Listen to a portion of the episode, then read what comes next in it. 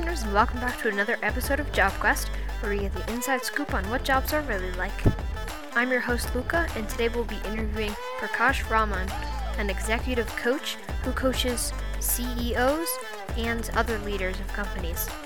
Learn about an average day, qualities of leaders, and how to become a great tennis player.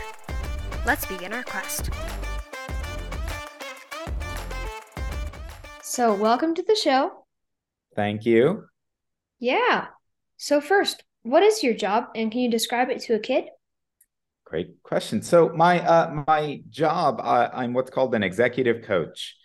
And so, if I were explaining it to a kid, what I'd say is there are people who run companies, right? So, they may be a CEO of a company. And a lot of times, what they're looking for is, uh, you know, that job can be kind of lonely. And what they look for is help from someone like me to be able to help them with a couple of things create a little more clarity about where they want to take their company, how they want to operate themselves. I'd say a little more commitment. So, uh, how do I deal with so many different priorities, and uh, you know, where do I spend my time? Uh, and then third, I'd say with communication, both sort of with themselves, how they talk to themselves, as well as how they talk to other people. Uh, and that's that's a lot of what I, I, do, and I do it through things like what you and I are doing right now, uh, through Zoom. Sometimes I do it uh, with people in person, uh, taking a walk, but it's mm. generally around conversation. Cool, cool. Um, can you describe an average day of in your job, like a day to day basis kind of thing? Yeah. Um, you know, I, I'll say so. I think in my world, I wouldn't I wouldn't say there's a typical day like Monday right now will look very different from Tuesday, but I think they have certain elements that in any given week or day. One element is learning. So I spend time learning, and there are two ways that I learn. One is um, my own lear- learning. So I journal a lot, um, I meditate, um, I do a lot of things that are for my own self development. Um, so learning about myself. the second type of learning, I'll call it as uh, external learning. So learning I get from the outside. And that might be courses on Coursera, that might be reading books.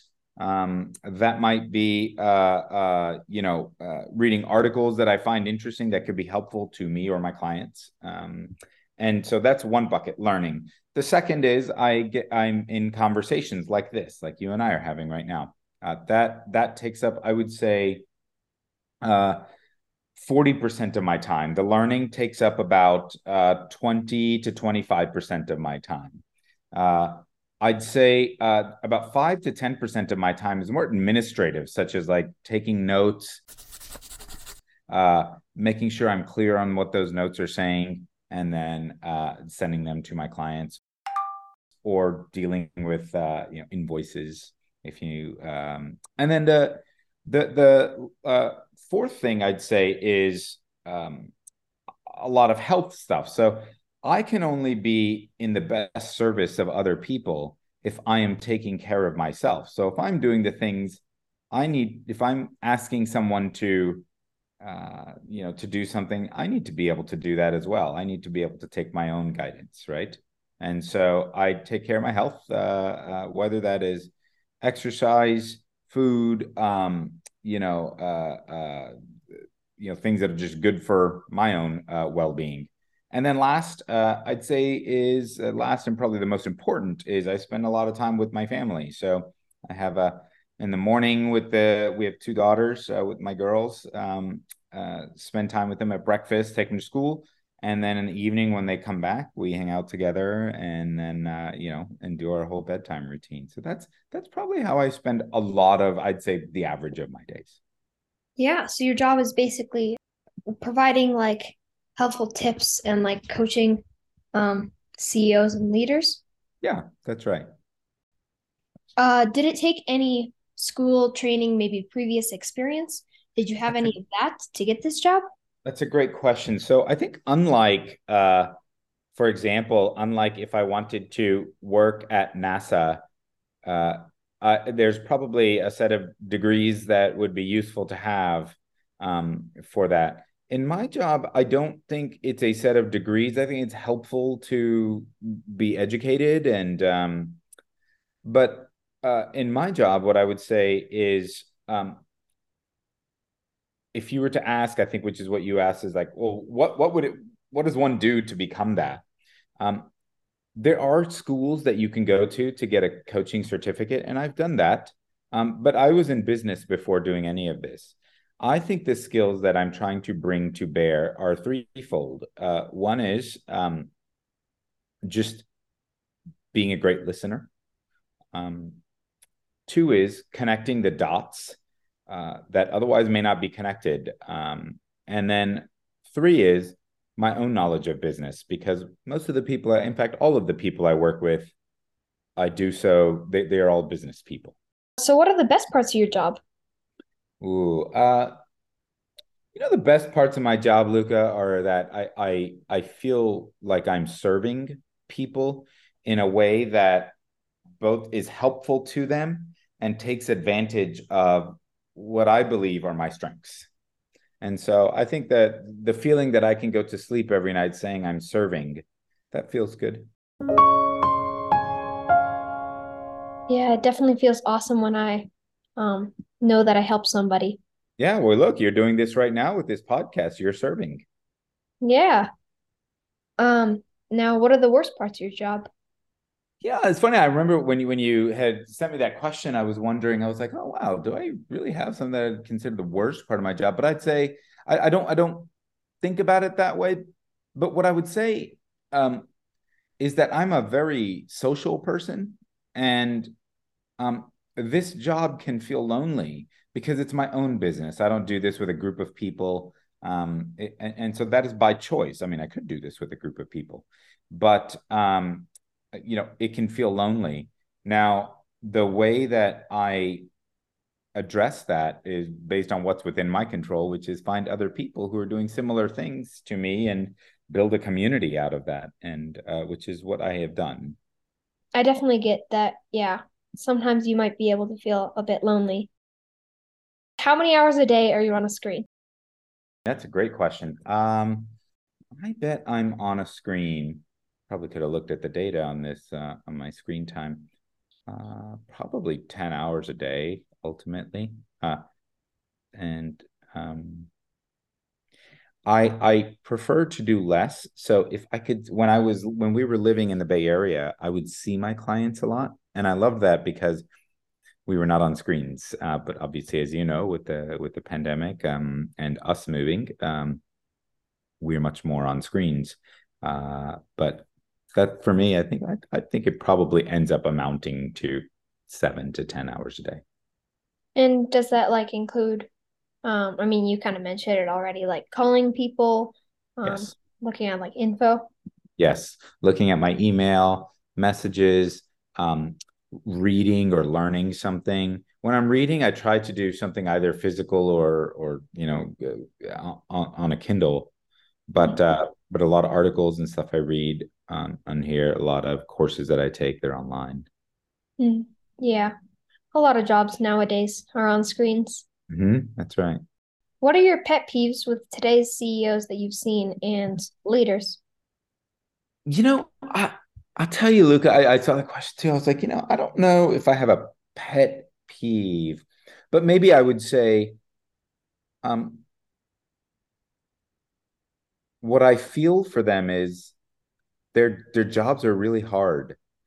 Um, and a lot of the energy and motivation of others comes from how they model. It's a little bit like parenting you know how your mom and dad show up influences how you show up. And so there's a big responsibility they have and i, I feel for them a lot of times with that. Um, i think where I can find a, you know, I I think we can make things simpler than they need to be. Uh, uh, I'm sorry, simpler than uh, we think. Uh, oftentimes, we're looking for complex solutions to complex problems, and I'm more of a believer of if we tried to break things down, things down into something simple, we will find a simpler solution for what seems like a complex problem. That kind of brings me to my next question. What kind of leaders do we need to solve big problems?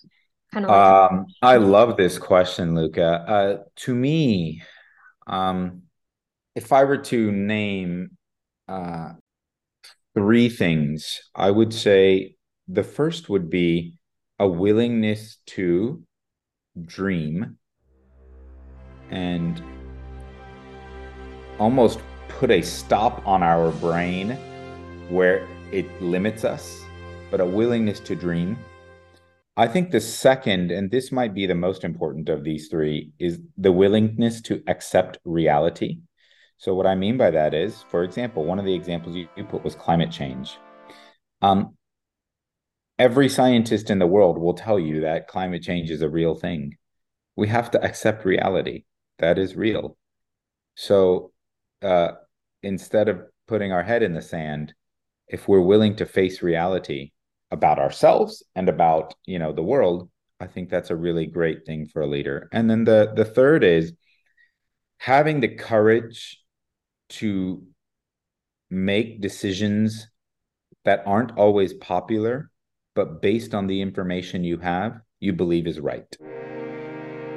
Those you are the three. Have to, yeah, you definitely have to have all those qualities. Mm-hmm. I've seen like all these cool technological innovations and stuff, and they look all like professional and stuff. But I mean, you can always see creative stuff in them. Mm-hmm. I can bet the people who created them have all those qualities. Yeah. Yeah. It's just a reflection of them. I've heard that you're a pretty good tennis player. so, um, what does it take to be a great tennis player? Um, I think it, what it takes to be a great tennis player is probably what it takes to be excellent at anything. Um, I think it takes clarity on like how good you want to be. Um, it takes, I think, a lot of discipline um, and a huge ability to lose and get back up in this episode we've talked so many about so so much about like qualities and stuff. So what is your favorite joke? If you have you know, this is a I mean, it's I don't know why I've been loving this one, but my girls will always ask me, "Daddy, what's under there?" And I say, "Underwear." and then my 4-year-old laughs because I say underwear, and I I swear every single time they ask me, I just crack up. I don't know why. It's just funny to me. Thanks again. I appreciate it. Thank you for having me. You. Thanks for listening and happy spring. We'll see you next time on Job Quest.